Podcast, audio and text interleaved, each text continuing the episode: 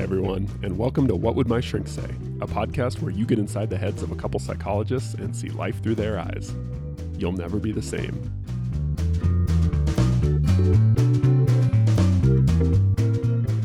Howdy, Todd. How's it going? Peachy. Yeah. Just peachy. Glad to hear it. hmm Except my cables are all messed Yeah. up, and Yeah, well, when you don't take care of them, I know, I know. when your friend just shoves them under the desk every session and kicks them.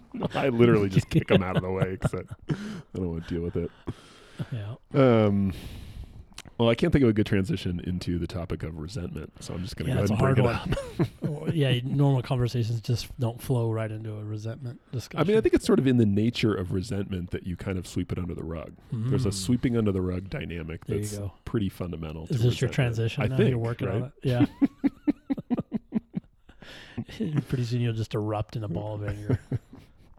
Does this come up a lot for you with your clients? Resentment? Oh yeah, yeah, definitely. Resentment is is something that gets brought up a lot. I mean, a lot of a lot of people who come to therapy, I think, in one way or another, have a relationship that's a little out of whack.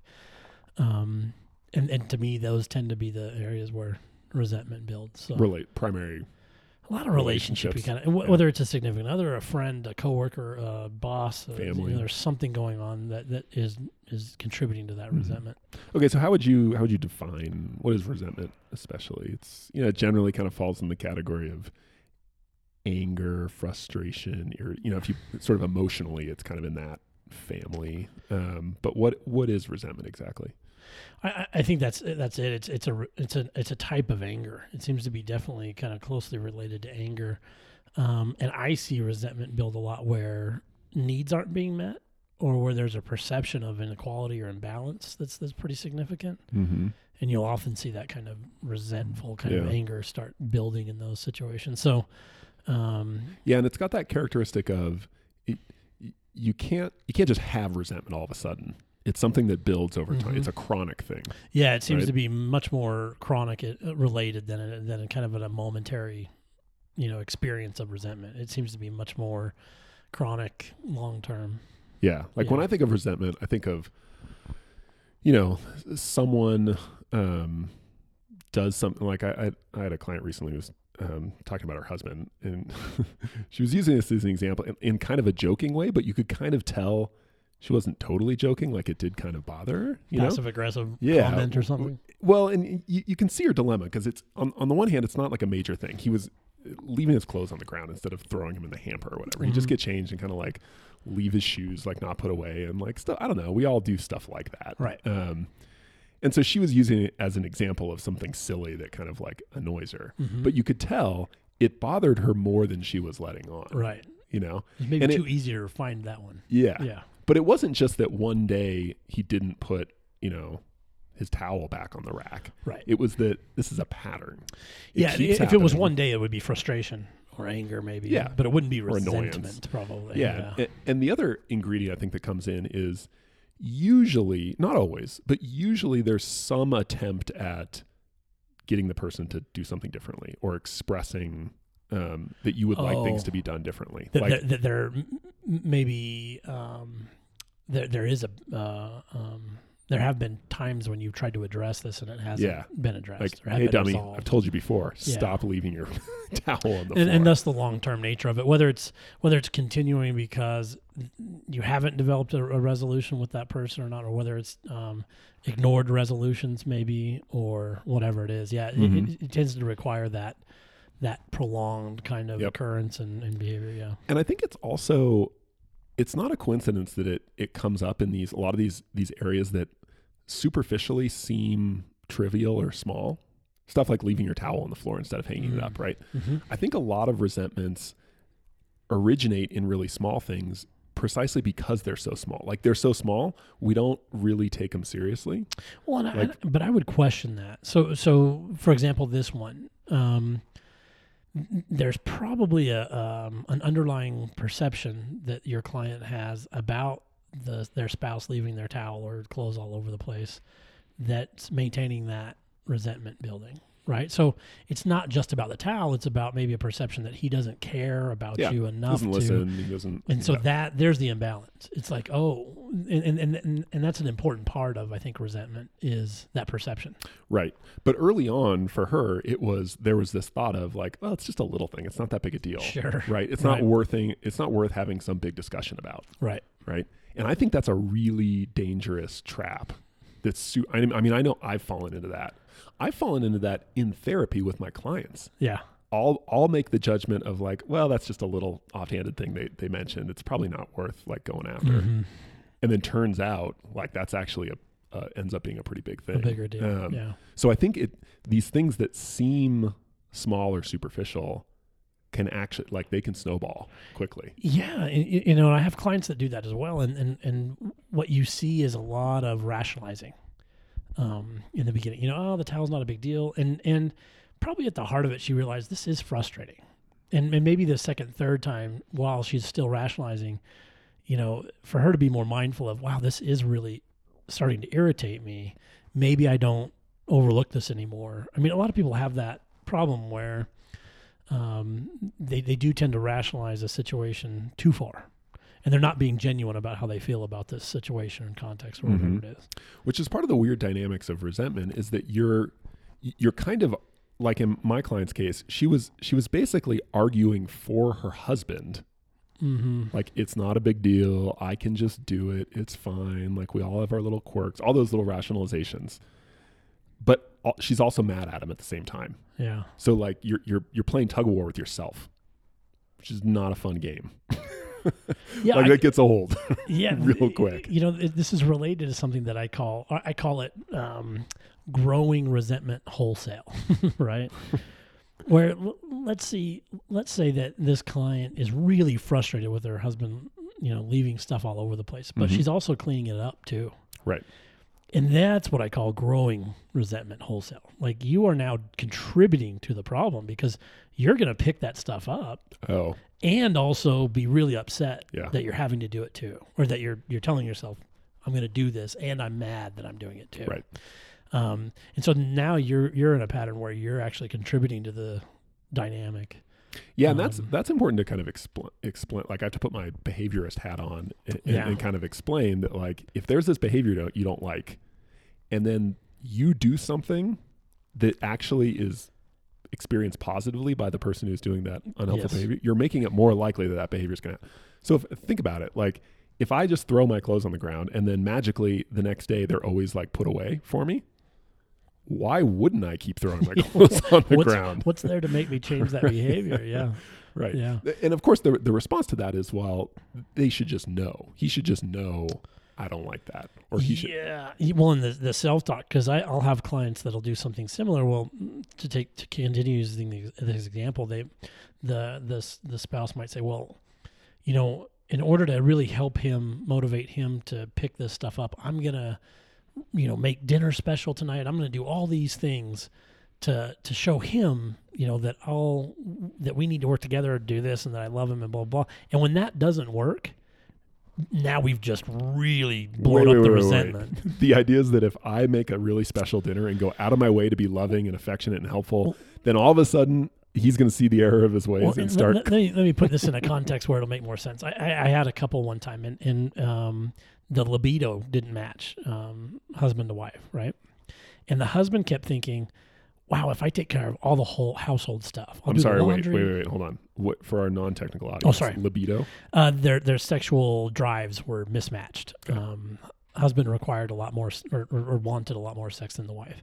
And in this situation, the husband would say, I'm going to handle the laundry. I'm going to cook dinner. I'm going to do all the dishes so that she doesn't have to work. Because one of the reasons she says she doesn't want to have sex sometimes is because she's tired and mm. she's worn out. So I'm going to do all these things so that it'll it'll lay the, mm-hmm. the groundwork for a better intimate night. Right. The problem is when that didn't work, he also used all those things that he was doing as fuel for his resentment. Look at what I'm doing for her, Mhm. and she won't do this. And it's like, well, wait a minute. You didn't exactly tell her that that's what you were doing. Mhm. You just constructed this elaborate kind of, um, you know, effort, but it didn't translate into what you want. And now you're going to use that effort to also damn her and her behavior. So it, it's a really weird way we can start handling resentment by trying to offset it somewhere else. And when those efforts don't work, you're even more resentful. Yeah. Yeah. And this, a common theme with resentment is there's a lot of storytelling going on internally between Mhm. people, um, but very, a surprisingly little amount of actual plain speech about what people want and don't want. Yeah. Almost direct communication is almost avoided. And there's the, these really weird passive aggressive or covert behaviors that start showing up. And it's really, it can be really toxic at times. Mm-hmm. Yeah. Yeah. So what's what's the deal with that? Like, why not just why not just be more direct and straightforward? it- why resort to passive aggressive? Well, just like the the reasons why people, you know, harbor and build resentment. There's so many ways to do that. So many contexts where that can happen. I, I I think people don't communicate for the same reasons. I mean, maybe they're afraid of conflict.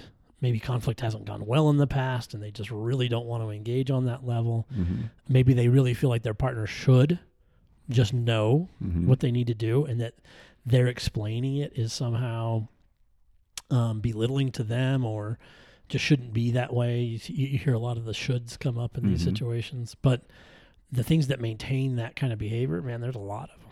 So here's the biggest one I see, which is I, I've in most of the cases, people have tried to be direct. So like my client had tried to say, "Hey," she'd said on multiple occasions, "Hey, I, you know, like it would." I'd really appreciate it if you could re- try to remember more to pick up your towel and put Mhm. it away, you know, to hang Mhm. it up. Um, and it just didn't really seem to make a dent. Like it, her husband just kept doing it. So understand if you keep trying something, and you don't get a, like the result you want, you're going to stop eventually. Sure. So that to me makes sense. You you've tried to be direct in your speech and communication, and nothing's changed. Yeah. Where I find people get into trouble, or what makes it really hard, is they are unwilling to take the next step, which is enforcing consequences Mm. for behavior. Right? Mhm. We all like this fantasy where everybody's a rational adult and you just say what you want and then people do the right thing and everything works out. Right. Unfortunately, we are not uh, all that rational most of the time. right. And a lot of times our behavior is governed more by pretty primitive consequences rather than like rational ideals. Mhm. So Mhm. that, that's all very abstract. What this means, like for my client, for instance, is there's no constant, like nothing bad happens if her husband leaves the towel on the floor again, Mhm. right? Mhm. So we, you know, I asked her, well, like, okay, how could you start? What's a consequence you could actually set and enforce that might, you know, make a dent? Yeah. Um, and so she came up with the idea. Eventually, it took a while, but she came up with the idea of, well, I could just leave it there. But then she immediately thought, oh, no, it'll like it'll stay kind of mildewy, and well, then you know, like it'll be kind of gross when he goes to take a shower, and um, I don't know, like that's kind of, and so she didn't. Yeah. because she didn't want him to experience the discomfort of She made- having She made a trade. yeah, she made a trade off, right? So her uh, kind of fear or unwillingness to allow her husband to experience this kind of discomfort. Gross mildew mildew towel. Yeah. Mhm. And then even behind that was the her kind of fear that he would get angry with her Mm. for not picking up his towel, Mhm. right? or for having an unpleasant post shower. experience. Yeah. now I know in some on some level, if you don't happen to have this particular problem with your spouse, this probably seems really silly. Mhm. But I think all of us have some areas in our lives, at least in our pasts, where we've had equally seemingly trivial things that we've built up these big resentments over. right? Definitely. And a lot of times it comes down to, I think, not being being afraid to set and enforce consequences. hmm Yeah. What do you think about that? I completely agree. I think um, I, I usually kind of walk clients through a step process of analyzing their resentment and coming up with a plan, but that's one is is to really look at what am I doing to maintain this, or what am I not doing that's maintaining this, and and why am I doing that? You know, what what, do I, what am I getting out of that trade that I'm making that's maintaining this problem? Mhm. So I think it's an essential component. If you really want to handle resentment, then you know really trying to figure out how your either your perception or your behavior or, or your attitude is maintaining that is a big huge step because obviously you haven't been able to make the other person adapt to what you want, and so Right. the only place to work is with what you're doing. Well, and I think, and I think one of the big obstacles for people is they don't want people they care about to to feel bad, basically, because Yeah. if they set and enforce boundaries and consequences, other people are gonna end up feeling bad. Mm-hmm. Mm-hmm. The husband's gonna be frustrated that his towel's still wet the And next morning. and, and they see it usually as I'll be the cause of that. Yes, Yeah. right. That I think that's the very subtle but very important um, sort of logical error there, Right. which is that if I do something and someone ends up being upset emotionally, I've done something wrong. Yeah. Yeah. Which is really odd. Uh, what do you mean odd? Like, I, in some ways, I think it's really natural. I think that's an easy. th- I mean, I do this, this happens, right? It must be my fault. Like Mhm. I do something, someone else feels bad. y- it must be my no, fault. That's definitely, uh, definitely um, a more normal kind of, I guess, assumption to make. I think it's odd that we want to rescue people from bad emotional experiences. Oh, I think it's. I think nothing could be more natural.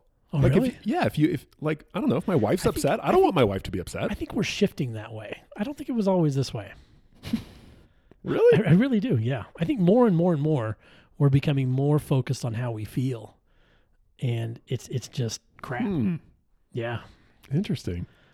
I mean, I, I, I meet more and more parents who don't want their children to ever face any kind of difficulty. I meet more people who are trying to rescue everybody from feeling down and feeling blue or having to hurt or having to struggle or having to sacrifice. And those are like essential components and, and essential emotional experiences to have to build to build who you are. And if you're constantly being kind of coddled around those things, it's awful. I mean, you see the yeah, but it comes from a good place, right? Like no nobody likes seeing their kids or their spouse suffer. I don't know if it comes from a good place or if it comes from a I can't tolerate my own emotional experience. Mm. I can't feel guilty. I can't feel sad. I can't feel responsible. I can't feel I mean, we're all just trying to avoid these emotional experiences Yeah. that are essential and that rob of rob us of true development and growth. So when I when my daughter skins her knee trying to ride her new bike, Mm-hmm. right? And she gets upset and wants to go inside and not keep riding, right? I see her really upset. It's I it's not that she, I don't want her to suffer so much anymore. It's that I feel helpless Right.